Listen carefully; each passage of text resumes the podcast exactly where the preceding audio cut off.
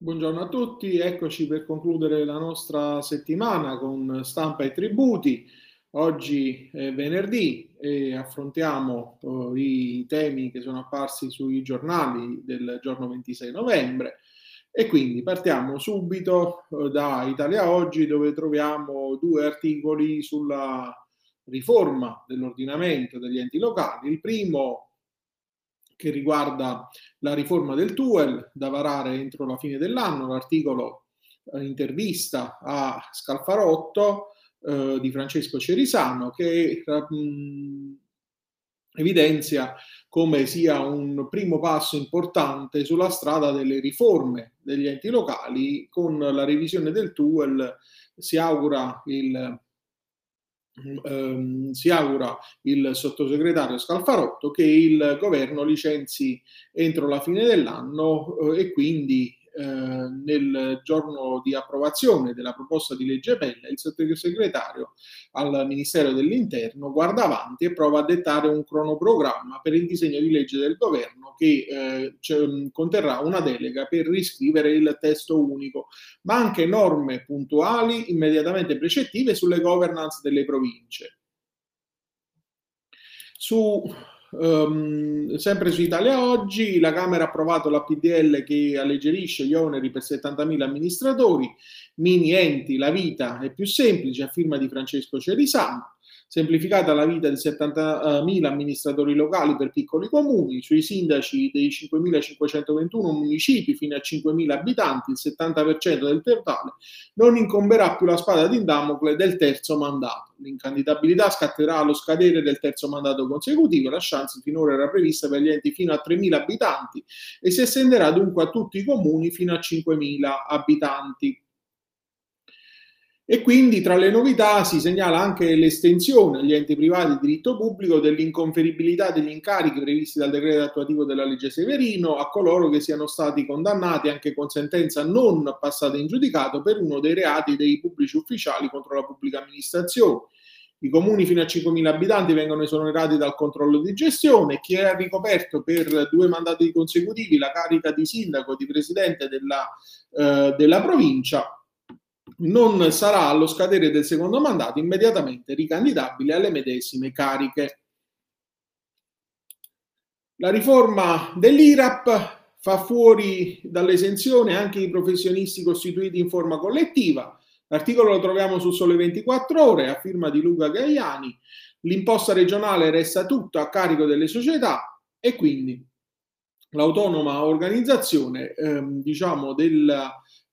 delle attività ricade nella eliminazione dell'IRAP che tutti i lavoratori autonomi, esercenti arti, professioni, gli imprenditori che svolgono la propria attività in forma individuale, a prescindere dalla struttura organizzativa e dunque anche in presenza di dipendenti e collaboratori e di beni strumentali in numeri di dimensione significativa, resteranno fuori dal campo di applicazione dell'IRAP. Cambiamo argomento. Su Italia Oggi l'articolo a firma di Sergio Trovato: il comune può riemanare gli atti, la Cassazione ammette la possibilità purché non siano scattate decadenze e prescrizioni. E quindi si rientra in quel discorso del Nebisidem, gli atti degli enti locali annullati dal giudice possono essere riemanati. In caso di annullamento da parte del giudice di un avviso di accertamento di pagamento, l'amministrazione comunale può riemettere gli atti entro i termini di decadenza o di prescrizione fissati dalla legge, quindi può essere emanato nuovamente l'avviso di accertamento TARI annullato dal giudice tributario per errata indicazione di una delibera tariffaria. In questo caso non si verifica una duplicazione del prelievo né viene violato il principio del ne bis in idem o il giudicato di annullamento. Lo ha stabilito la Corte di Cassazione con l'ordinanza 27.874 del 12 ottobre 2021. Andiamo alla rassegna di giurisprudenza della Corte dei Conti. Troviamo un interessante parere della sezione regionale di controllo del Veneto, il numero 186 del 2021. Ai fini della possibilità di riconoscere l'incentivo previsto dall'articolo 1, comma 1091 della legge 145 del 2018 per l'esercizio 2019, deve farsi riferimento al termine di approvazione del rendiconto differito dal DL 18 2020 dal 30 aprile al 30 giugno 2020. e di conseguenza quindi l'inapplicabilità al rendiconto 2019 dell'obbligo di approvazione entro il 30 aprile non è frutto di una tesi interpretativa ma della predetta disposizione legislativa, e quindi la previsione detta una deroga che al termine ordinamentale indicato nel TUEL va a configurare quale tempestiva approvazione del rendiconto 2019 quella avvenuta successivamente al 30 aprile 2020 e entro il termine prorogato dal legislatore, cioè entro il 30 giugno del 2020, consentendo l'applicazione dei menzionati incentivi economici al personale in caso di avvenuto conseguimento degli obiettivi assegnati nelle attività di accertamento dei tributi erariali previste appunto dall'articolo 1, comma 1091 della legge 145 del 2018 entro il 30 giugno del 2020. Questo orientamento risulta peraltro in linea con quello che è l'articolo 12 delle preleggi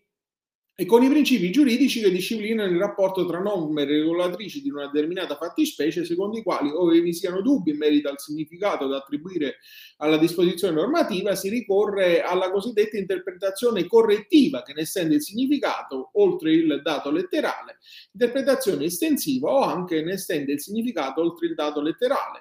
o esclude dall'ambito applicativo della disposizione medesima fattispecie in base al criterio letterale, e quindi potrebbe esservi ricomprese e quindi si tratta dell'interpretazione in questo caso cosiddetta restrittiva. Su NT Plus Diritto troviamo un articolo che ho scritto io sulla Commissione Tributaria Provinciale di Napoli, che ha dichiarato rilevante e non manifestamente infondata la questione di legittimità costituzionale dell'articolo 13,2 del decreto legge 6 dicembre 2011 numero 201, nella parte in cui non prevede l'esenzione dell'imposta per l'abitazione e dimora principale del nucleo familiare nel caso in cui uno dei suoi componenti sia residente anagraficamente dimori in un immobile ubicato in altro comune per violazione degli articoli 353 e degli articoli 1, 29, 31, 35 e 47 della Costituzione. L'ordinanza in commento fa il punto su quella che è una palese ingiustizia del nostro ordinamento, che oggi vorrebbe assoggettare in base a quella che è l'interpretazione restrittiva fornita dalla Corte di Cassazione del requisito per fruire dell'esenzione per l'abitazione principale, che vede l'esenzione in parola essere ricondotta unicamente nell'ambito della coesistenza sotto lo stesso indirizzo anagrafico di tutti i componenti della famiglia, senza tener conto di quelle che sono obiettive differenze che si vengono a creare laddove lo stesso legislatore ha previsto che se due coniugi hanno residenza nello stesso comune e hanno due abitazioni, possono optare per assoggettare ad agevolazione una delle due abitazioni. Se invece la residenza si concretizza in un altro comune, fattispecie molto più rilevante in termini numerici rispetto alla prima ipotizzata dal legislatore, si crea una disparità di trattamento non tollerabile secondo la Commissione Tributaria Provinciale, che io condivido pienamente, in ordine alla differente trattamento di situazioni per di più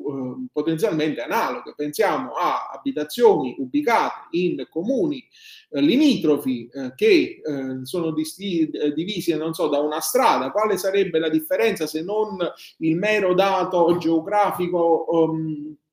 territoriale, quando poi c'è una vicinanza? Ma poi che senso ha avere una vicinanza quando si parla di agevolazioni in capo al nucleo familiare? Allora è bene che il nucleo familiare sia uno e che una sia l'agevolazione per ciascun nucleo familiare, ma che questo nucleo familiare sia ricondotto a tutte le fattispecie a cui l'ordinamento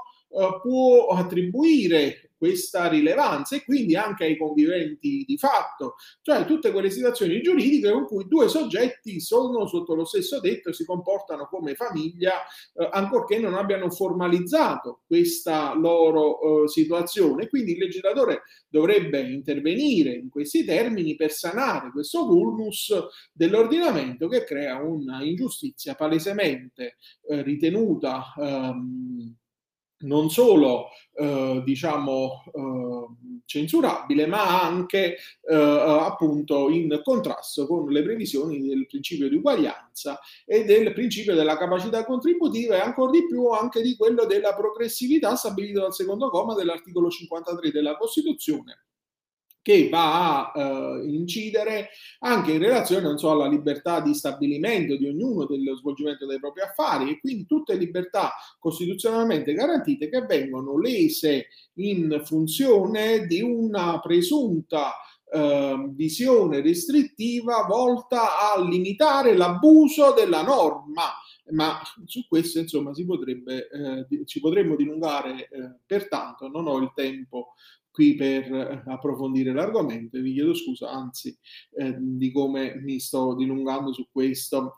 Passo al prossimo articolo, che è l'ultimo della nostra rassegna, e quindi riguarda il fondo perduto Covid, la lite di competenza del giudice. Lo troviamo su Sole 24 Ore, a firma di Alessandro Borgoglio, dà conto di quella che è la sentenza della CTP di Milano, che già abbiamo visto e commentato ieri su Italia Oggi, in tema che, diciamo, sulla quale scarseggiano i precedenti, e quindi riguarda la controversia relativa all'erogazione di contributi a fondo perduto concessi a titolo di ristoro per le misure di emergenza contro la diffusione del Covid. E quindi in questo caso abbiamo visto la CTP ritiene che si tratti di un diritto soggettivo del cittadino oggetto della giurisdizione ordinaria, e quindi non oggetto di cognizione da parte del giudice tributario. E con questa notizia concludiamo la nostra rassegna. Vi auguro un buon fine settimana e vi do appuntamento a lunedì, sempre con Stampa e Tributi. Vi ricordo, per chi volesse, ho creato una newsletter su LinkedIn che dà la possibilità di ricevere i contenuti di Stampa e Tributi, sia nella forma audio del podcast, sia nella forma video che viene trasmessa in diretta, e sia con qualche ulteriore articolo o contenuto di approfondimento che viene a essere rilasciato nella newsletter. Anche chi non fosse su LinkedIn può ricevere la newsletter. Ho creato un form di Google su cui può essere richiesta l'invio alla newsletter, e quindi trovate sui miei social tutti i riferimenti per procedere a seguirmi anche sotto questo aspetto. Vi ringrazio per l'attenzione e vi auguro una buona giornata.